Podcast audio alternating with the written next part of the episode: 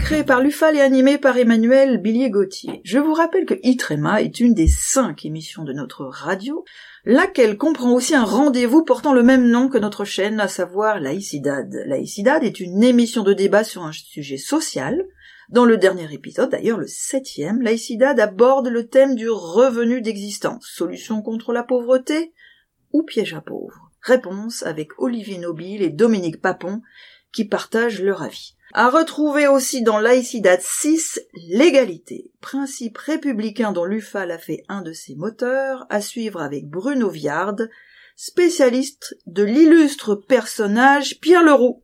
Ou encore dans l'épisode 5 de Laïcidad, les étudiants ont des problèmes. Mais revenons Philippe à Itrema, avec pour cette émission de rentrée, deux rapports sur la formation à la laïcité pour les fonctionnaires et enseignants dont vous allez nous expliquer les enjeux. Itrema, la chronique littéraire de l'UFAL, l'Union des familles laïques. Oui, Emmanuel, alors en mai et en juin, ça remonte donc à quelques semaines, deux rapports distincts ont été rendus aux ministres concernés sur la formation des fonctionnaires, d'une part, et des enseignants, d'autre part, au principe de laïcité. Remis le 18 mai, le rapport élaboré par Isabelle de Mecnem et Pierre Bénard avait été commandé par les ministres de la fonction publique et de la citoyenneté, Amélie de Montchalin et Marlène Schiappa. Ces auteurs sont respectivement agrégés de philosophie et membres du Conseil des sages de la laïcité du ministère de l'Éducation nationale, pour ce qui concerne Isabelle de Mecnem, préfet euh, pour ce qui concerne euh, Pierre Bénard. L'une des mesures phares du rapport vise à former l'ensemble des agents publics à la laïcité, un objectif que le gouvernement a jugé possible de réaliser à un horizon de quatre ans. Actuellement, il faut savoir que seuls 15% des fonctionnaires ont reçu une telle formation, la moitié moins s'agissant des, des agents hospitaliers. Or, près du tiers d'entre eux, de l'ensemble des fonctionnaires, estime avoir été confronté à un problème en lien avec la laïcité. Un renforcement du rôle des référents laïcité, tel que créé en 2017 dans chaque administration, est également prévu. Les rapports Rossino de 2006, Zuccarelli de 2017 et Clavreul de 2018, déjà centrés sur le même sujet, avaient chacun à leur manière pointer les carences de formation des agents des trois fonctions publiques, fonction publique d'État, territoriale et hospitalière. Pour l'année en cours, l'ensemble des écoles de service public dispenseront désormais une formation obligatoire à la laïcité.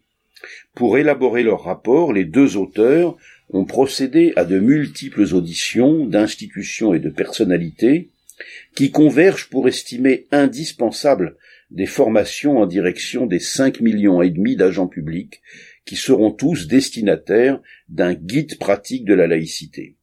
C'est donc un vaste programme qui est engagé, qui nécessitera de se heurter aux pesanteurs régnant dans nombre d'administrations, ainsi près des deux tiers des agents qui ont consacré ou vécu des atteintes à la laïcité estiment que leur hiérarchie s'est abstenue d'intervenir un certain nombre des mesures préconisées par le rapport Mecnem-Bénard a déjà fait l'objet d'une inscription dans le projet de loi confortant les principes républicains qui a été euh, adopté cet été par le Parlement. Début juin, c'est euh, le rapport Aubin qui était euh, rendu au ministre Jean-Michel Blanquer.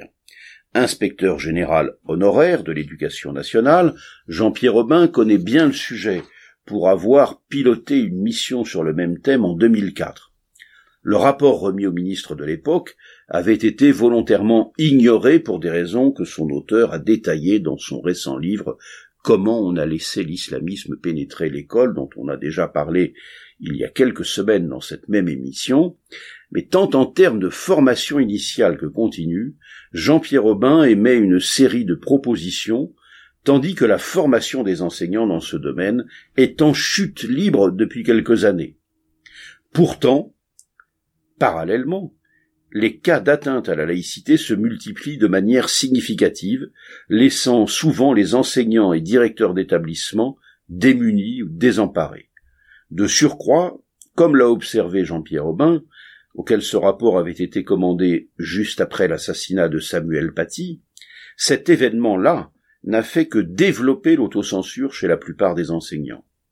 Et malgré les outils élaborés par le Conseil des sages de la laïcité du ministère de l'Éducation nationale, il apparaît également que peu d'entre eux sont mis à disposition des, des personnels, voire même connus d'eux.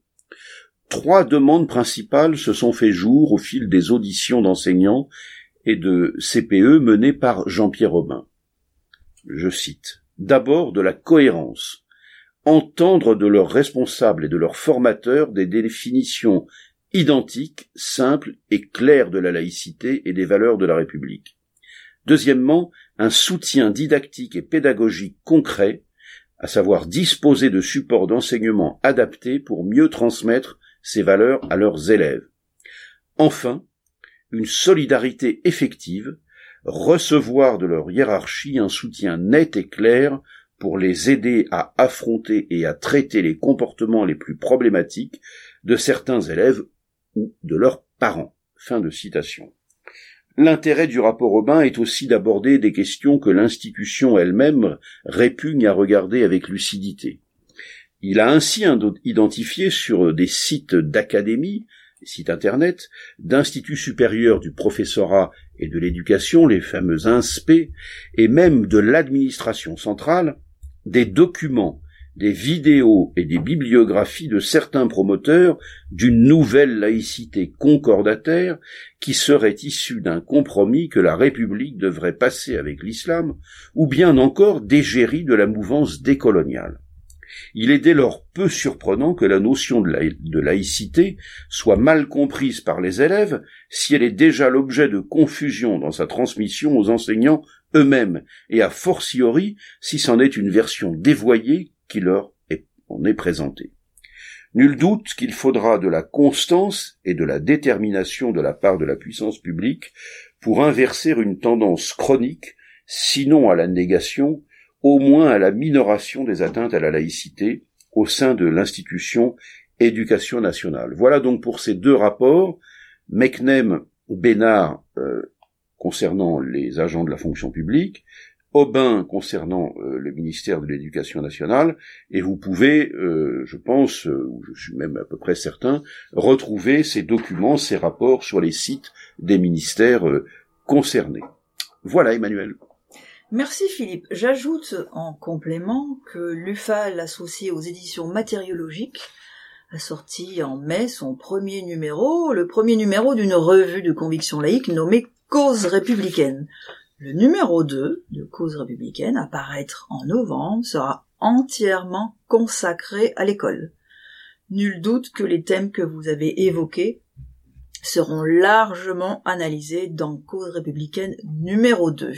Merci Philippe pour cet éclairage et à la semaine prochaine, vous nous proposerez une émission consacrée à l'ouvrage de Mohamed Sifawi, Les Fossoyeurs de la République. Un rendez-vous qui s'annonce passionnant et remettra sans doute les pendules à l'heure. En effet, Mohamed Sifawi s'est attaqué à un concept on ne peut plus polémique, celui de l'islamo-gauchisme. Bonne semaine à vous Philippe. Bonne semaine Emmanuel.